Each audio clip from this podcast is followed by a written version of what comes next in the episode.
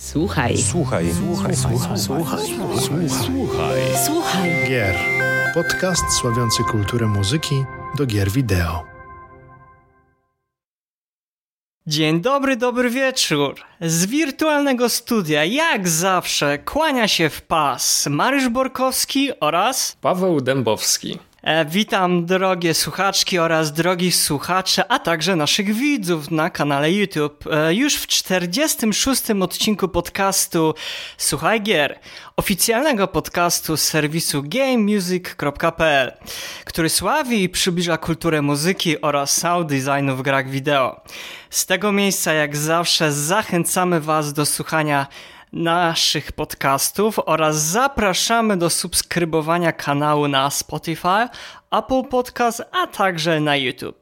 Dziękujemy zawsze e, za Wasze dotychczasowe wsparcie w postaci komentarzy, a także łapek w górę i w dół. Nie zapominajcie o tym dzwoneczku.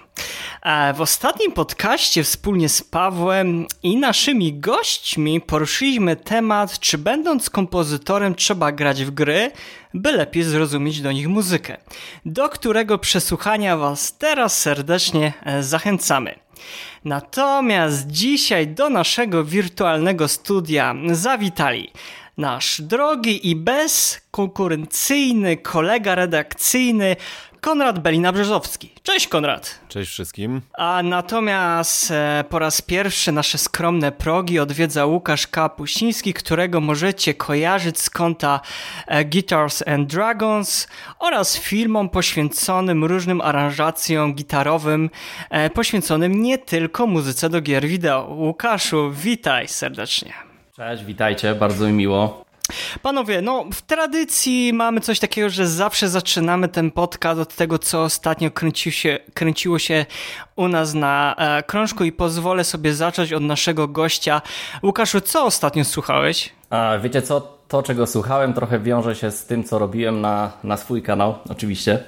E, mianowicie, mm, kiedy pracowałem nad, e, nad składanką e, najlepszych, najbardziej ikonicznych według mnie utworów z gier ostatniej dekady, e, trafiłem na zespół The Who, e, który, klasyk. który nakręcił e, motyw przewodni do, e, na, nagrali e, dedykowany utwór do e, Star Wars The Fallen Order.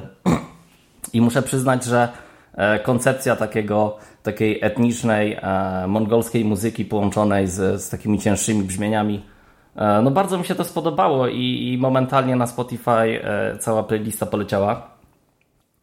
E, Więc tak, dla mnie The Who, The Who to, jest, e, to jest odkrycie. A, a z drugiej Konrad, strony... a Konrad, szczerze ci przerwę. Konrad, ty przypadkiem nie recenzowałeś e, ścieżki dźwiękowej do ostatniego tego? Owszem, tak było. E. Gordiemu Hubowi też się dostało ode mnie. Dużo pochwał.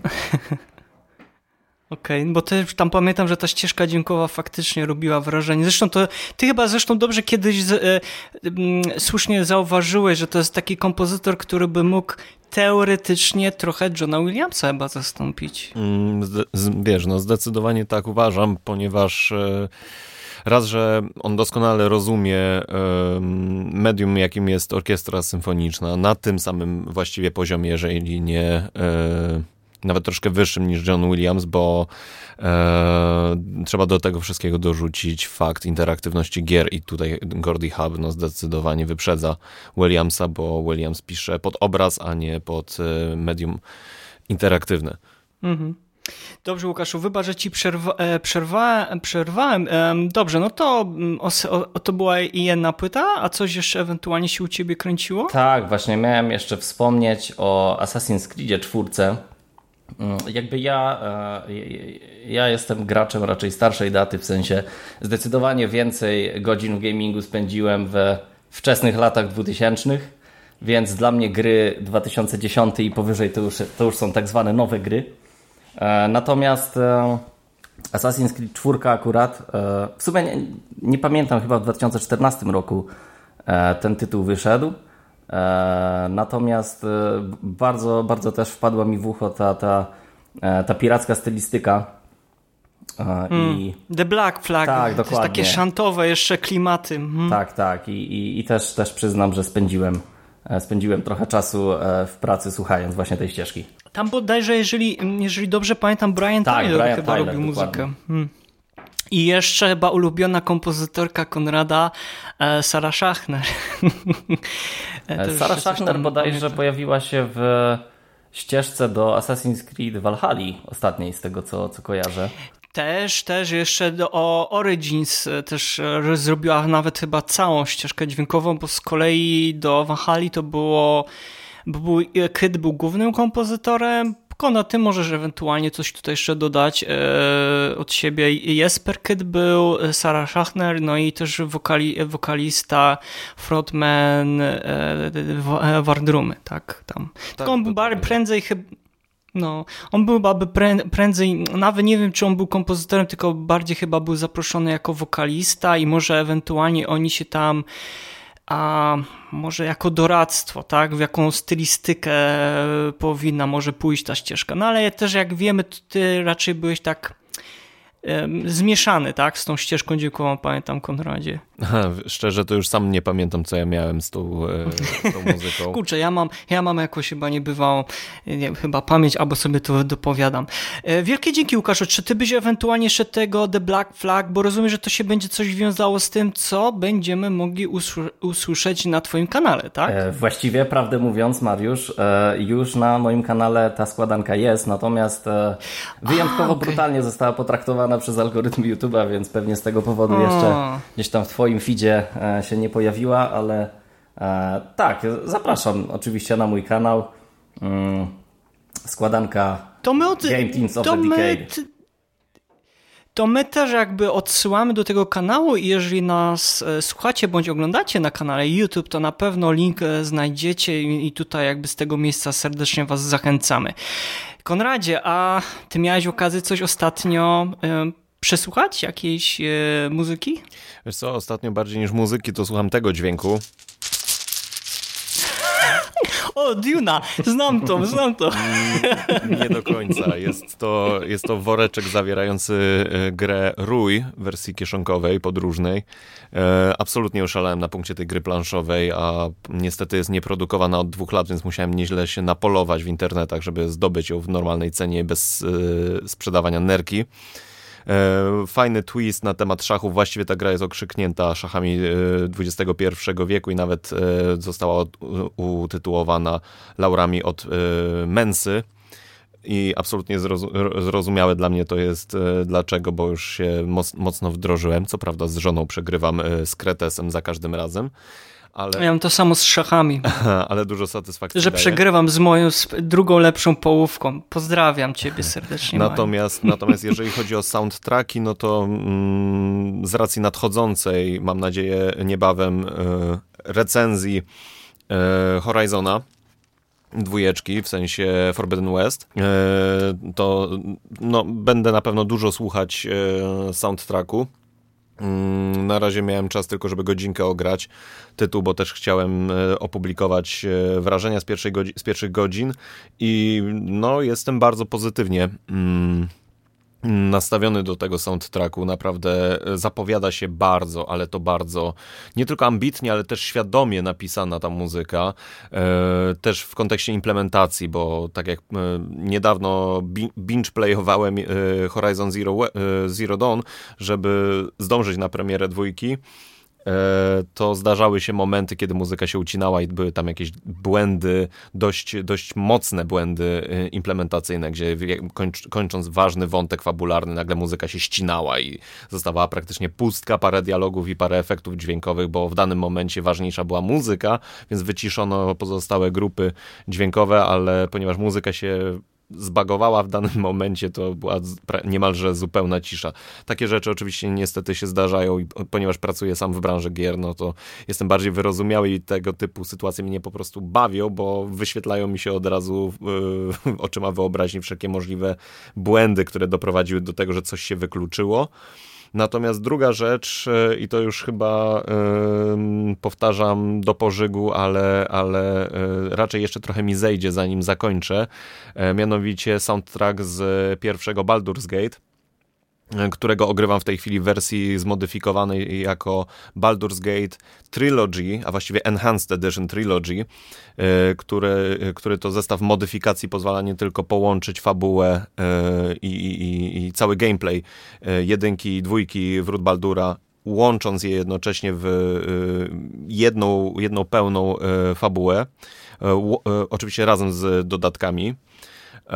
Tronbala i, i opowieści z Wybrzeża Mieczy to jeszcze jest tam cała masa y, mniejszych i większych dodatków, które urozmaicają grę i sprawiają, że Wrota Baldura um, ogrywa się um, niewiele inaczej niż współczesne duże CRPG.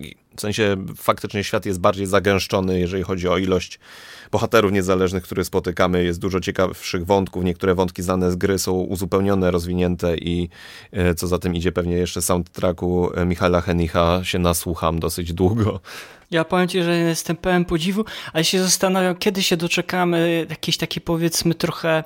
Ja wiem, że już była zremasterowana we, e, wersja tej, tej, tych obu odsłon Baldur's Gate, ale ja bym chciał taką, wiesz, tą oryginalną usłyszeć w wersji takiej orkiestrowej, e, żeby była na, nagrana. To byłoby naprawdę coś, taki powrót e, do tych e, czasów staroszkolnych RPGów, zresztą o których dzisiaj też będziemy rozmawiać, ale o tym, o tym za chwilę. Wiesz co, no jeżeli chodzi o soundtrack z mm -hmm. Baldura, no to fajnie byłoby go zobaczyć na przykład na winylu, zważywszy, że oryginalne logo, czyli ta charakterystyczna czaszka z, otoczona e, kroplami, aż się prosi, żeby wydać e, winyla jako picture disc, e, czyli, czyli po prostu z grafiką e, na płycie. Mm, albo, albo usłyszeć ją na żywo, no ale to cóż, no, może kiedyś, tak nie wiem, czy kojarzysz, jest taki mało znany festiwal muzyki growej, nazywa się Game Music Festival, może kiedyś tam zagrają go, albo, albo Game Music Records wyda płytę, nie wiem. Dokładnie, nie może, wiem, może. By, podobno w Londynie coś organizują podobno, też. Tak podobno, także może no. kiedyś tam Wrota Baldura się by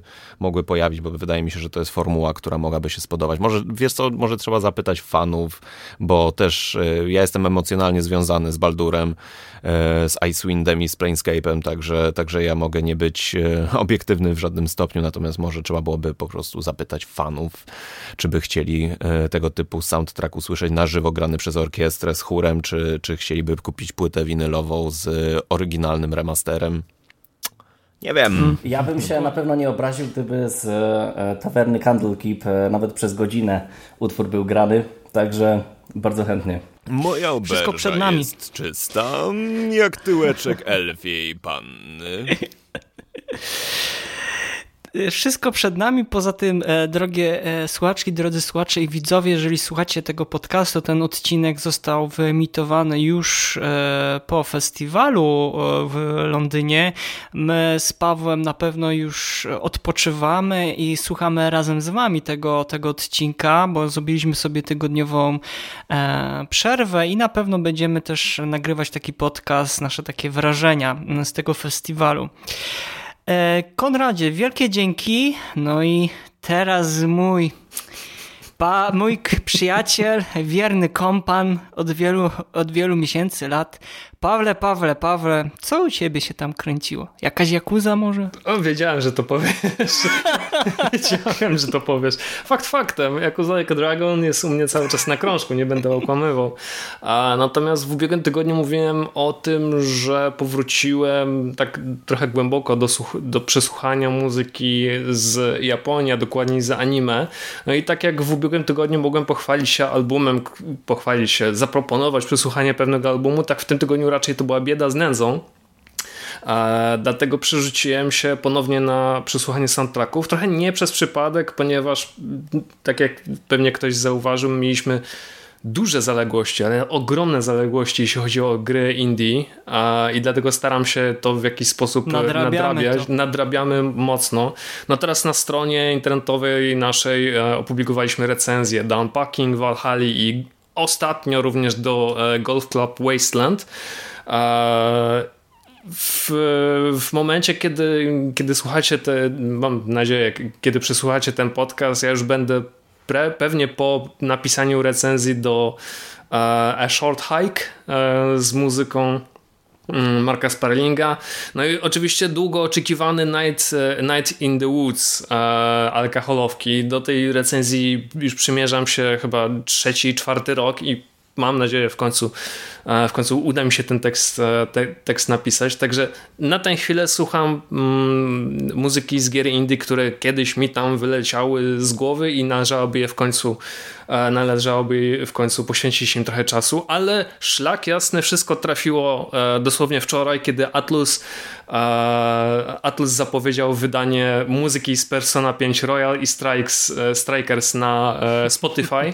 Także od wczorajszego dnia słucham tak naprawdę tych, tych albumów i na, na tę chwilę nie mogę się e, nie mogę się oderwać. No i jak oceniasz w ogóle te płyty? Polecasz? Jest to takie dobre nawiązanie do tej oryginalnej? Jest, jest, jest dobre, dobre nawiązanie. Powiedziałbym raczej, że to jest takie mm, jeśli chodzi o Royals, e, mogę na tę chwilę powiedzieć, że to jest taki mm, DLC do piątki. Także jeśli przesłuchaliście piątkę, no to potraktujcie ten Royals jako taki mm, dodatek. I to dos, dosyć duży. Tam jest naprawdę bardzo, bardzo dużo nowych utworów, ale naprawdę myślę, myślę warto, warto się zanurzyć. Ze Strikersem jeszcze nie mam wyrobionej opinii, jestem w trakcie przesłuchiwania. Mm. No ja, ja mam to na liście zakupowej, tak więc prawdopodobnie w pewnym momencie e, płyty wylądują u mnie na półce, a szczególnie teraz czekam na premierę bodajże chyba pod koniec marca e, pre, e, premierę Shin Megami Tensei 5, bo naprawdę ta muzyka o Jezus, robi tak. ogromne wrażenie. E, ja jestem e, bardzo pozytywnie z, z, z, zaskoczony, ale to nie jest jednak taka ścieżka dźwiękowa, którą bym mógł powiedzieć, że to jest album roku na przykład 2021. Dobrze, no to znaczy, dla, dla fanów, mhm. dla fanów Shin Megami Tensei jak najbardziej. Dla JRPG-ów może, ale rzeczywiście album roku mm, raczej, raczej wątpię. No, też, też mam takie wrażenie. Dobrze, no to e, panowie, to ja jakby do tego, e, jak już zawsze tak mówię, do grubego e, wora polecajek muzycznych, to ja dorzucę swoje dwie płyty. Miałem wreszcie okazję przysłać niedawno zakupione przeze mnie płyty winylowe, między innymi pierwszą płytą to był Res Infinity Area X Hydelic w składzie naboru Muto, odpowiedzialny za muzykę do Tetris Effect i Takako Ishida. No i sądzę, że od, od lat fani błagali o ten album. W sumie ciężko też nazwać to albumem, bo to jest taki chyba trochę nawet bym powiedział long play. No i wreszcie się doczekali, tak? Res Infinity Area X no, no było takim muzycznym rozszerzeniem do gry Res Infinity, czyli tej takiej wersji VR-owej, która pojawiła się na e, konsoli Sony PlayStation 4, no ale też taką mm, dodatkową planszą znaną z oryginalnej wersji gry wydanej w 2001 roku na konsolę Sega Dreamcast. Area X, no, X to tak naprawdę taki pojedynczy poziom, który odtwarza najważniejsze elementy oryginalnej gry, no i tam zrezygnowano e, e, w nim z wielu takich wektorowych linii laserowych i twardych krawędzi. E, oryginału na rzecz efektów takich cząsteczkowych, tworząc coś bardziej złożonego w kompozycji. No i za muzykę do Res Infinity Area X e, stanęła para kompozytorów no, nosząca e, pseudonim Hydelic. No i od pierwszych dźwięków no, DJ-e zabierają nas w podróż po psychodelicznych, transowych dźwiękach utrzymanych w rytmach japońskich nocnych dyskotek. No, album chyba docenią szczególnie gracza i również osoby lubujące się w klubowych rytmach. No, poczują się tutaj w domu. Sądzę, że to jest dobry tytuł dla Konrada. E, zaś jeżeli chodzi o drugi, drugi album, to jest z gry niezależnej e, In Outer White Waters e, Amosa Rodiego. No na ten album, prawdę mówiąc, natrafiłem całkiem przypadkiem mm, dzięki innemu projektowi przygotowanego przez Amosa. No gra w skrócie In Outer Waters jest niczym innym jak produkcją przygotowaną czy taką przygotowaną, przygodową z elementami logicznymi, gdzie jako sztuczna inteligencja wyruszamy na obcą planetę w poszukiwaniu e, zaginionej przyjaciółki. No i scenariusz porusza takie tematy związane z naturą życia, człowieczeństwa, a także sztucznej inteligencji. No i podobna sytuacja jest jakby też z tą muzyką, która powoli płynie sobie, wręcz nawet momentami nas hipnotyzuje, dzięki której głębiej e, zanurzamy się e, głębiej w naszą taką podświadomość. No, sądzę, że to jest taki idealny soundtrack na sobotni wieczór do spędzenia mm, przy kawie. Tyle z naszych E, polecajek. Mm, dzisiaj Dzisiaj mamy, tak sądzę, staramy się zawsze taki dobierać takie tematy i też słuchamy Was, e, Waszych propozycji, tak więc tutaj też z tego miejsca zachęcamy do komentowania. Jeżeli nas słuchacie na YouTubie, to załączajcie komentarze, jakie ewentualnie Waszym zdaniem e, powinniśmy poruszać tematy w naszych podcastach. No i tak się złożyło, że wypadło, że dzisiaj będziemy mówić o CRP, RPG. Um, Pierwsze takie pytanie do Was, e, e, drodzy panowie, mam. Jaka Wasza była pierwsza gra z tego gatunku e, CRPG? I w pierwszej kolejności pozwolę sobie zacząć może od naszego gościa, Łukasza Kapuścińskiego. Łukaszu, jak pamiętasz może takie swoje pierwsze wspomnienie, jeżeli chodzi o kontakt z grom z tego gatunku? Który to był tytuł? Pamiętasz tak, może? Tak, pamiętam doskonale. Um bo pamiętam też emocje, jakie towarzyszyły mi e, podczas otrzymywania tej gry e, akurat na prezent, na, na święta Bożego Narodzenia e, w 2000, hmm, który to mógł być rok? Trzeci lub czwarty? W każdym razie to była diamentowa edycja Neverwinter Nights. Dostałem ją od, od, od mojej świętej pamięci babci, zwanej wówczas świętym Mikołajem. I i Neverwinter e, rzeczywiście jakby w, w mojej pamięci, e, gdzieś tam w moim sercu wręcz wyjątkowe miejsce mm, otrzymał, bo e, do, do tej pory pamiętam jak, jak z wypiekami na twarzy gdzieś tworzyłem swoją pierwszą postać i byłem absolutnie zafascynowany mnogością tych parametrów, które można było zgodnie z systemem Dungeons and Dragons przypisać postaciom wiadomo, rasa postaci, klasa, e, poszczególne umiejętności, perki i tak dalej. E, no i, i, i, i, podczas tworzenia postaci naturalnie w tle przewija się motyw, e, z, motyw przewodni, motyw z menu głównego, który też w zasadzie jak, jak, jak gdzieś tam odpalam sobie ścieżkę dźwiękową i on, i on się pojawia w tle, to, to automatycznie mam, mam, po prostu obraz przed oczami E, tego, tego gdzieś tam pierwszego maga, którego tworzyłem. Um, I tak, to, to Neverwinter Nights zdecydowanie to jest pierwsza i, i, chyba moja w ogóle ulubiona gra akurat z tego gatunku, która, e, która trochę e, przedstawiła mi cały gatunek e, fantazy CRPG-ów. więc, więc tak, jest to dla mnie na pewno szczególny tytuł. No ale muzyką Jeremiego Soula przy okazji i pamiętam jeszcze, że Never, e, Never Winter Nights to był taki. Wzór, e, znaczy wzór, e, na podstawie którego po części też Wiedźmin, e, Wiedźmin powstawał, tak? Pierwszy taki build, można by powiedzieć, bo historia jest dosyć długa i A faktycznie, sądzę, to że... Czytałem coś na ten temat. Rzeczywiście tak Tak, było. że to był...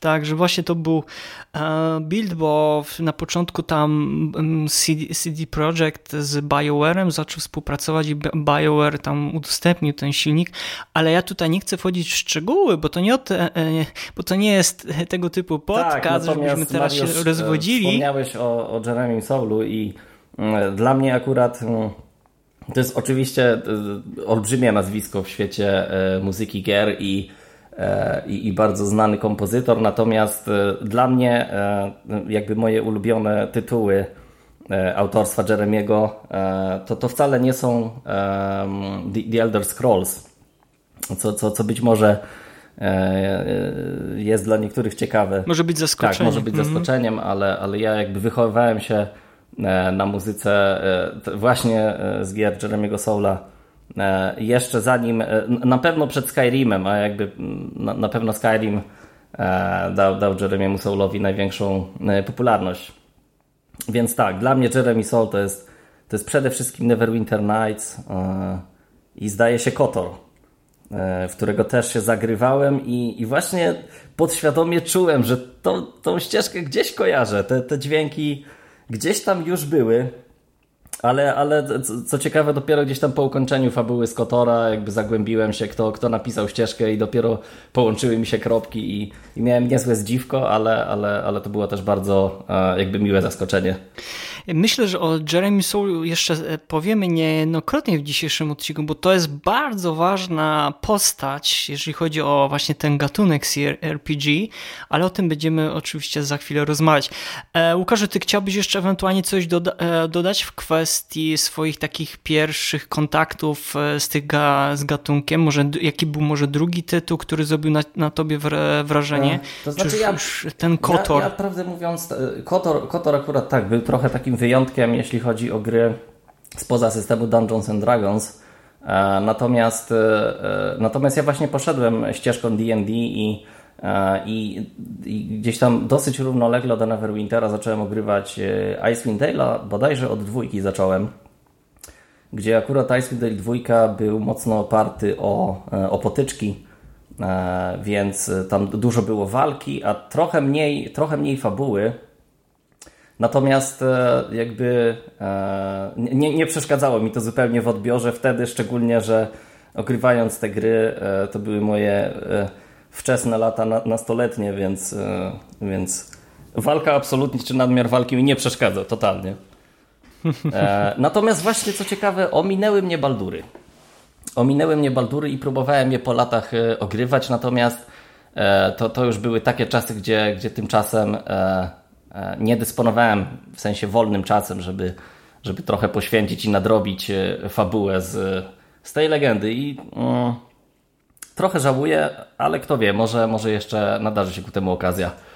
E, dlatego prawdę mówiąc, jak, jak Konrad zacytował e, prawdopodobnie karczmarza z, z Candle Keep, to brzmiało to bardzo wiarygodnie, ale, ale nie jestem w stanie tego zweryfikować. Bardzo dobrze ocena 5. Super. Tak jest. I tutaj myślę, że takim płynnym przejściem, Konradzie, do ciebie przejdziemy. Konrad, jak to było właśnie u ciebie?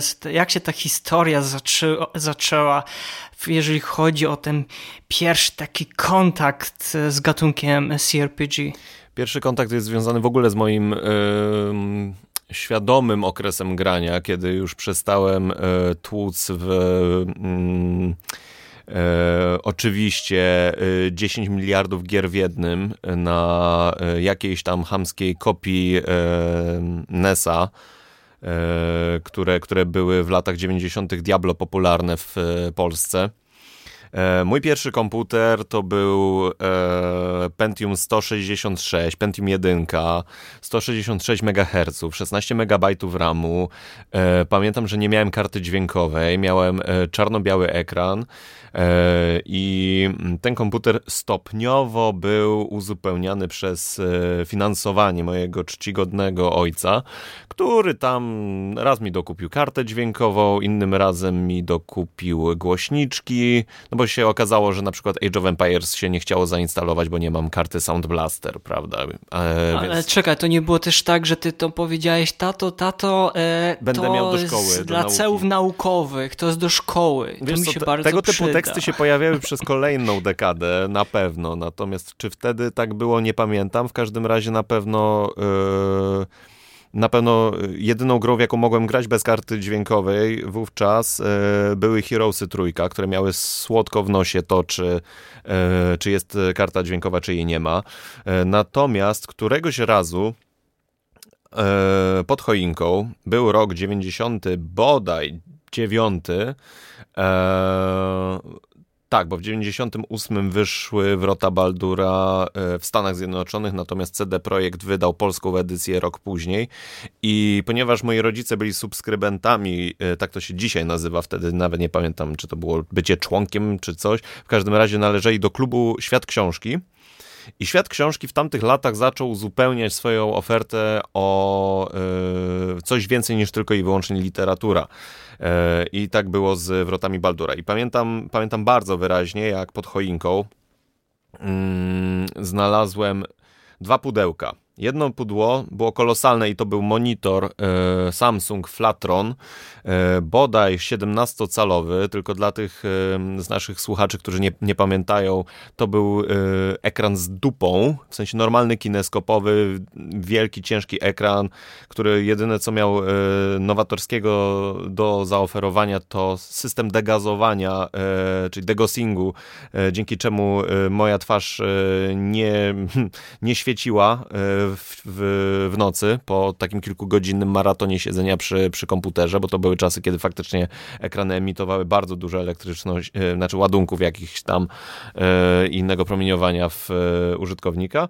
A drugim pudłem było, e, było właściwie dwupudełkowe wydanie premierowe w Big Boxie e, Wrót Baldura oraz opowieści z Wybrzeża Mieczy.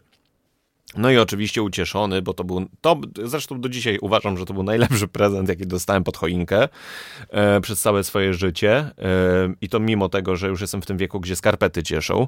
E, na... mi, e, był list, e, był list do Mikołaja? Nie, Mikołaju, właśnie nie. Wiesz co, znaczy może A. nawet był list, tylko tam nigdy nie było gier komputerowych wpisanych. Także to było zupełnie zaskakujące dla mnie, że rodzice mi kupili monitor i kupili, kupili Baldura. Oczywiście bardzo szybko gorzko tego pożałowali, bo moje oceny poszybowały w dół. E, natomiast ja byłem absolutnie zachwycony i totalnie porwany przez ten świat. Zresztą no, zgadzam się absolutnie z tym, że e, magia Baldura dotyczy tylko tych, którzy grali w Baldura jako jedną z pierwszych gier. Podobnie podejrzewam jest z Neverwinterem, także dzisiaj Neverwinter jest tak kanciasty, że Lara Croft e, w swoich e, pierwszych przygodach była bardziej kształtna i, i okrąglutka niż to co, to, co było w oryginalnym Neverwinterze, ale też podejrzewam, że te, te, te okulary różowej nostalgii absolutnie to maskują tobie. Tak samo, tak samo jak u mnie z Baldura Baldurem, że mi zupełnie nie przeszkadza to, że na przykład e, kostka brukowa w bodajże we wrotach Baldura, jeżeli nie w Beregoście, e, to są tak naprawdę, to jest tak naprawdę tekstura zrobiona z, z fotografii ziaren kawy bo tak sobie radził Ray Muzyka i spółka w latach 90., kiedy oni tworzyli, tworzyli Baldura. Także to była moja pierwsza przygoda z Baldurem i żeby było śmieszniej, dopiero teraz yy, się uparłem, że przejdę go w całości, bo ja nigdy nie przeszedłem wrót Baldura od A do Z. Jako największy fan. Jako największy fan i człowiek, Jakiego który znam. zna Baldura praktycznie w każdą możliwą stronę, tak. Ja, ja chodzę po, okay. po, po, po, lokacjach z Baldura, ja chodzę z zamkniętymi oczami praktycznie. Znam, Ale tam każdy to jest, to jest, Konrad, bardzo ciekawe, co mówisz, bo ja Neverwintera e, stosunkowo niedawno ukończyłem. Więc... Widzisz, coś musi być na rzeczy. Ale, ale zaczynałem nie, go nie, nie, nie, nie jakby e, bardzo Z 500 dużą... razy. Tak, dokładnie, z 500 razy i, i mm. jakby już sam, sam fan przy tworzeniu postaci był super. Nie, natomiast... Tak. Przechodzenie gdzieś tam nawet pierwszych aktów e, zawsze dawało mi dużo frajdy. Zresztą z RPGami nie oszukujmy się, jest tak, że jeśli coś gdzieś tam wytrącicie z, z tej opowieści e, na jakiś dłuższy czas i, i, i coś innego gdzieś tam wskoczy w to miejsce, E, to później e, jakby ta, ta, ta ochota na powrót e, maleje z każdym dniem. Więc, tak, więc to chyba tak, tak, tak. tak jest po prostu. A, a są to z reguły gry, które wymagają kilkudziesięciu co najmniej godzin, żeby, żeby to ukończyć, więc w sumie może nie jest to aż tak zaskakujące. No ja miałem z, z Baldurem, y, oczywiście to nie jest moja polecaj, e, polecajka, ale ja pamiętam, że z Baldurem miałem tak, że doszedłem do stadiego bossa i zazwyczaj są takie memy, że dziecko biegnie i nagle się odwraca. O nie, ja po prostu miałem dosyć już ostatniego bossa i zrezygnowałem. E, dzięki Konrad. Pawle, e, no ja wiem, że my jesteśmy tutaj e, mniejszością, bo my jesteśmy e, fanboyami japońskich JRPG-ów i ja jestem naprawdę ciekaw, jak to u ciebie było z tymi CRPG? Znaczy, jak się to u ciebie zaczęło? Takie jedno wtrącenie. CRPG mają pewną przewagę nad japońskimi RPGami, taką, że jak rzeczywiście na pewien czas zrobisz sobie przerwę od jakiejś gry i wrócisz do niej, to możesz e, momentalnie przypomnieć sobie, w którym momencie byłeś, co miałeś robić i tak dalej, ze względu na system notowania swoich przygód. Natomiast gro JRPG-ów, w które grałem, czegoś takiego nie miały. Więc jeśli siadłeś... Dragon Questa 1, 11. Ta, do, dokładnie, dokładnie, do czegoś takiego. Także jeśli, nie wiem, zagraliście w Final Fantasy VI i wrócicie do, tego, do tej gry, którą ogra, ograliście do połowy, wróciliście do, do niej po, nie wiem, 6 miesiącach, no to macie takie, taki blue screen w głowie i nie macie bladego pojęcia, co mieliście robić, gdzie mieliście iść, z kim się mieliście spotkać, z kim mieliście walczyć, także No tak to, tak to wyglądało. A jeśli chodzi o mnie, no to prawie jest prawie podobnie tak jak w przypadku Konrada. To u mnie też się zaczęło jakoś chyba w roku 99 albo w 2000 i też miałem e, PC-ta, już nie pamiętam, przepraszam, nie pamiętam jakiego, ale pamiętam, że to nie był jakiś taki e, pierwszej e, klasy maszynka. Pamiętam, że grałem w Scouta Quatermastera chociażby e, w taką, w tą wy, bardziej wybrakowaną wersję. Jeśli, jeśli, pamiętacie, były dwie wersje Scouta Quatermastera. Jeden e, posiadał animowane scenki e, przerywnikowe, no i również voice acting. No jaki on był, taki był, ale jednak istniał. No miałem tą drugą wersję, a to ze względu, ze względu na to, że nie mieliśmy wtedy, jeszcze nie mieliśmy e, napędu do płyt CD, chyba również e, karta, grafi- karta przepraszam, dźwiękowa była nieodpowiednia. I ten PC nadawał się tak naprawdę do ogrywania w przygodówki point and click. I to mówiłem w którymś z poprzednich podcastów, że no, od tego zaczęła się moja przygoda z PC, z grami na PC w ogóle, że te przygodówki point and click były, były pierwsze. Natomiast jakoś, w, właśnie mówię, w 99 albo w okolicy 2000 już mieliśmy napęd e, CD-ków, już mieliśmy trochę lepszy sprzęt, i w którymś momencie, możliwe, że to były również święta, święta, święta albo urodziny mojego brata i w naszym domu pojawiło się takie potężne pudło właśnie z wrotami Baldura, co było dużym wydarzeniem. No, dzisiejsi młodsi gracze to może tego, o tym nie wiedzą, bo, bo grają przede wszystkim, pobierają gry ze, ze Steam, Epic Games, głównie cyfrowo, a jeśli jakieś pudełka widzą, to może gdzieś w sklepie jakieś jeszcze są. Ale kiedyś jak kupowało się gry, no to naprawdę w potężnych pudełkach w której znajdowała się e, gra, znajdowały się instrukcje i jakieś, jakieś e, dodatki. No w przypadku Wrót Baldura to mnie, Konrad, musisz, yy, musisz trochę wspomóc, ale wydaje mi się, że była mapa albo coś w tym rodzaju, albo mapa, albo, albo plakat. Powiem ci coś, coś. lepszego. No. Ja mam tę mapę. O właśnie, dobra, czyli to była mapa. Też... Powieszono na duszkiem, słuchaj. Tak. Mhm, tak, dobra, dobra. To, to, ja wtedy jednocześnie przy rozpakowywaniu się popłakałem, bo ja złamałem tą pieczęć. O, yes. o nie. Ale w sumie jakby znaleźć e, tego, jakby znaleźć jakiegoś grafika, to byłbym w stanie odtworzyć tą pieczątkę i po prostu tłuc e, lakiem na lewo i prawo, bo to było po prostu litery BG z e, logo Baldura i te kropelki dookoła. Więc mapa była zalakowana. Była też gruba książka mm, pod tytułem Morze Piasków Troja Denninga, o ile dobrze pamiętam, mhm, tak? Tak, tak, tak, tak, tak. Troy tak. Denning to napisał. Czekaj, Troy Denning. czy to był on? E, tak, chyba tak. I on jeszcze napisał później e, książki, w, znaczy teraz pisze e, książki w uniwersum Halo, natomiast wtedy było Morze Piasków. Chyba, że Morze Piasków ktoś inny napisał. Nie, dobrze pamiętam, Troy Denning. E, I e, z kolei w mm, opowieściach z Wybrzeża Mieczy w pudełku była bardzo króciutkie opowiadanie wyciągnięte bodajże z dylogii e, Liriel, e, też z uniwersum Dungeon, e, znaczy nawet nie Dungeons and Dragons, tylko Forgotten Realms, czyli tak z tego samego uniwersum co, co, co Baldur, oraz podkładka pod mysz z związana z opowieściami z Wybrzeża Mieczy, czyli napis opowieści z Wybrzeża Mieczy i tam twarz jednego z tak, NPC-ów. Tak, tak, tak, tak. Mam tę znaczy, podkładkę. Gen generalnie, generalnie to było naprawdę potężne, potężne wydania. Jeśli wtedy kupowało się gry właśnie w takich pudełkach, no to mogliście, mogliście do, dostać przy okazji jeszcze coś ekstra, nie cyfrowe, e, nie w postaci cyfrowej, tylko naprawdę fizycznej. Ja nadal na przykład mam gdzieś e, ukrytego tego shakera na przykład z, z Tropico, no ale nieważne. O mój Boże. On, on był funkcjonalny, w nim on był funkcjonalny. On był funkcjonalny. Um, na urodziny, na urodziny, jak przyjdziemy do ciebie. Ja muszę go znaleźć. No, jeszcze na, na sekundę wracając do Wrót Baldura, a przypomnijcie ile krążków w ogóle, e, na, na ilu krążkach ta... ta... Pięć. E, Pięć. Pięciu, okay. Pięć krążków, okay. szósty to były opowieści i jeżeli się miało takiego pecha jak ja, czyli miało się dysk, który miał półtorej gigabajta danych, do zmieszczenia, w tym oczywiście system i cała reszta, to trzeba było żonglować. I jak się instalowało, to były te czasy i my wracamy do tych czasów, gdzie jak instalujemy grę, to wybieramy, czy chcemy mieć tylko kampanię kampanię, czy tylko multiplaya, tak kiedyś było, jaką wersję chcesz mieć zainstalowaną, czy podstawowe pliki i to było 200 megabajtów, czy całą grę i wtedy zgrywał ci tych kilka giga danych. Dzisiaj to jest, y, to jest bardziej pieśń przeszłości, ale już wracamy do tego, także jeżeli gra waży 200 giga, to wybierz co chcesz z tej gry zainstalować. E, ja właśnie w Root Baldura, tak jak wspomniałem, ani nie grałem, ani, ani nigdy nie miałem własnej kopii, natomiast e, pamiętam jak e, u, u, u, moich kuzynów e, właśnie widziałem tego Big Boxa i, i, i te płyty. I w mojej pamięci, szczerze mówiąc, e, myślałem, że to nie, nie tyle było 5 krążków, co jakieś 15, e, bo też pamiętam, że mój, mój PC pierwszy miał, miał zdaje się około gigabajta dysku twardego.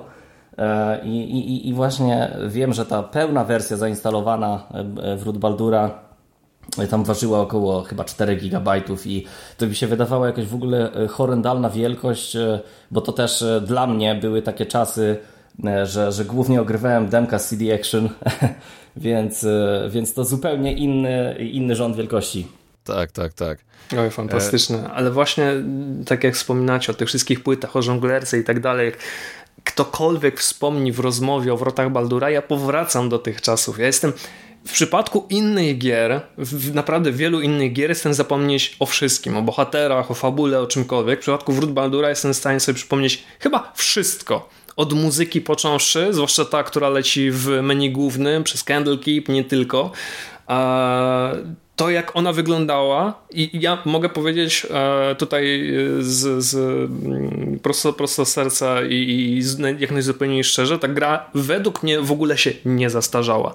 W żadnym wypadku. Ja mogę tak powiedzieć o Falloutie, ale w przypadku Wrót Baldura czegoś takiego nie mogę powiedzieć. wersji, czy o, o, o Ja mówię o oryginalnej wersji. Okay. Ja mówię o oryginalnej wersji. Wiem, Uncharted Edition wyszło naprawdę ok, wyszło naprawdę fajnie, ale jeśli miałbym wrócić do tej pierwotnej, oryginalnej odsłony, ona się za cholerę nie zestarzała. No i to, co jest dla mnie chyba najważniejsze, czyli najlepsza polska lokalizacja ever wszystkie gry, jakie wyszły lata później, czy to Uncharted, czy to Tomb Raider, czy jakakolwiek inna gra, okej, okay, aktorzy naprawdę się postarali i zrobili bardzo dobrą robotę, ale to, co zrobiono w przypadku Wrót Baldura, tego się po prostu nie da powtórzyć. To, co zrobił Piotr Franceski, Piotr Franceski no Jan Kobuszewski, Gabriela Kownacka, Krzysztof Kowalewski, Wiktor Zborowski, mój Boże, jak Śmietanka. to brzmiało. Fantastycznie to było to było coś niesamowitego. Ja te głosy nadal, nadal pamiętam, jak, jak e, Konrad powiedział e, ten cytat z, z Karczmarza i, i powiedział to je, jeszcze jego głosem, to miałem ciarki, ciarki na plecach. No i jeszcze był e, ten e, Mińsk, który mówi do, e, po oczach gobo albo coś w tym rodzaju. No ja te, ja te teksty po prostu autentycznie pamiętam, ale też pamiętam jednego dzieciaka, który do mnie podchodził i powiedział śmierdzisz, okej? Okay? I to jest, mhm. to była najsmutniejsza tak. rzecz. I to była chyba Kownacka nawet, bo, bo kobiety tam grały zarówno postaci kobiece, jak i dzieci właśnie. No tak jest. złota era polskiego dubbingu, tak, że po prostu zamiast y, brać dziecko do dubbingu wychowania dziecka, co jest trudne. To bierzesz, bierzesz kobietę. kobietę. Do dzisiaj zresztą Dokładnie. pracuje. Dwie ciekawostki jeszcze związane z wrotami Baldura. E, ja oczywiście cieszy, cieszyłem się bardzo z tej mapy, ale wiem, że były takie osoby, które oczywiście się podniecały otwierając to pudełko i wiem, że były takie osoby, które e, dostały na tej mapie coś ekstra i tam były jakieś plamki krwi i to wyglądało ojej, jakie to, jak to wygląda fajnie, realistycznie i tak dalej. Słuchajcie, po iluś latach po iluś latach dowiedziałem się, że po prostu pracownicy CD Projektu E, ranili się, ranili swoje palce podczas e, pakowania tych, tych, tych paczek i po prostu ktoś no, nie zauważył albo, albo coś w tym rodzaju to po prostu plamki krwi pojawiły się na tych mapach.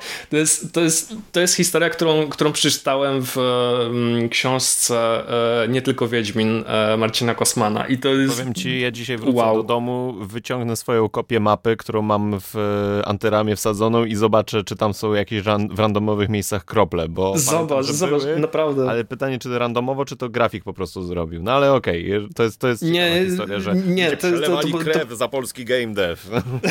dokładnie, dokładnie. Po prostu pakowali, no bo wiesz, no, no ta, taka, ta, taka jest branża. Trochę, trochę szybko pracujesz i nawet nie, zauwa nie zauważysz takich rzeczy. A tutaj plankę krwi zostawisz na mapie. Fajny, fajny efekt, chociaż trochę creepy.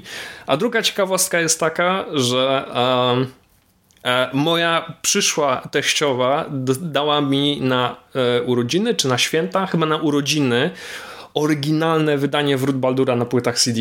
Wszystkie płyty CD do wszystkich odsłon. Po prostu mieli to, u siebie, mieli, mieli to u siebie w mieszkaniu i uznali, że no, nie ma u nich nikogo, kto by w to grał, no to dam przy, przyszłemu synowi. Wow. Nice, nice. Paweł, no to czeka ciebie ciężka droga. Oj, tak. bardzo, bardzo serdecznie ją pozdrawiam. się nieźle teraz zrewanżować. Bardzo serdecznie no dobrze, pozdrawiam. Ja postaram się w kilku słowach e, trochę to podsumować, e, bo już dużo naprawdę zostało tutaj e, powiedziane. Ja prawdę mówiąc powiem tak, mm, nie byłem i raczej nigdy nie będę fanem tego, tego, tego gatunku. Ja jednak niestety jestem, mam troszeczkę jakby i mi się trochę punkt widzenia zmienił od dziecka. Tak, przywiązany jestem do japońskich produ produkcji i do konsol, nic z tym jednak nie zrobię, ale jakby bardzo sobie doceniam ten gatunek na tyle, że pamiętam kiedy otrzymaliśmy, czy otrzymaliśmy, w końcu było nas stać na pierwszy komputer, a pomijając Diablo, wiadomo, które by, było na, na porządku dziennym, to takim tytułem, który dla mnie zrobił ogromne e, wrażenie, na pewno słyszeliście o tym tytule, to jest Arcanum, przypowieść o maszynach i magii. E, Arcanum of the Steamworks and Magic Obscura. A to oczywiście 22 sierpnia 2001 roku gra została wydana. Kompozytorem był Ben Hughes i co jest ciekawe, ten kompozytor tak naprawdę później przestał istnieć. W, w ogóle gdzieś się zakopał. Nic więcej innego nie skomponował, a ten temat główny do Arkanum jest po prostu fenomenalny. Ogólnie cała ścieżka dźwiękowa jest przepełniona a pięknymi e, melodiami. No i to te, wówczas, kiedy gra została wydana, to był taki troszeczkę nie, niespotykany dotychczas świat, tak? No bo gra też została stworzona przez zespół ludzi, którzy wcześniej pracował, no dobrze nam znaną grą e, Fallout. E, no i wtedy jakby też jakby cały, cały ten świat taki średniowieczny, nie wiem, steampunk można by po, tak, troszeczkę też u, u, tak, no, no bo tam było tak, że były te przemysłowe miasta e, zdobione zamczyskami, fabrykami. Tam można było się nawet wcie, e, wcielić w orka, w elfa, w człowieka, nawet takiego niziołka można było. No i też jakby te mm, miejsca starożytne, jakieś runy, pary wodne, magia, maszyny, czary. No, I to mi trochę przypominało Final Fantasy VI momenta, e, momentami. E, natomiast no, tutaj była bardziej ta poważniejsza e, przy, przygoda i ten świat, no ja byłem oczarowany tym tytułem, no i gra też była okrop, okropnie, okropnie trudna.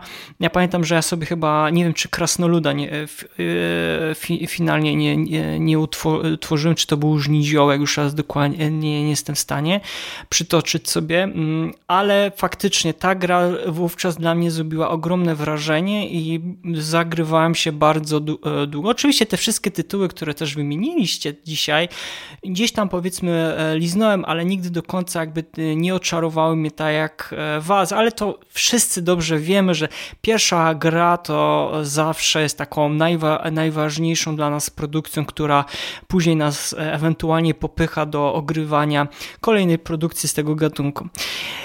Panowie, no to trudny temat mi się wydaje to jest, ponieważ też zaprosiłem Was dzisiaj, żebyśmy porozmawiali sobie. Owszem, będziemy mówili dzisiaj, już zresztą powiedzieliśmy o muzyce do CRPG, ale też troszeczkę będziemy mówili, co się tak naprawdę stało z tym gatunkiem, co, w jaką stronę e, po, poszedł.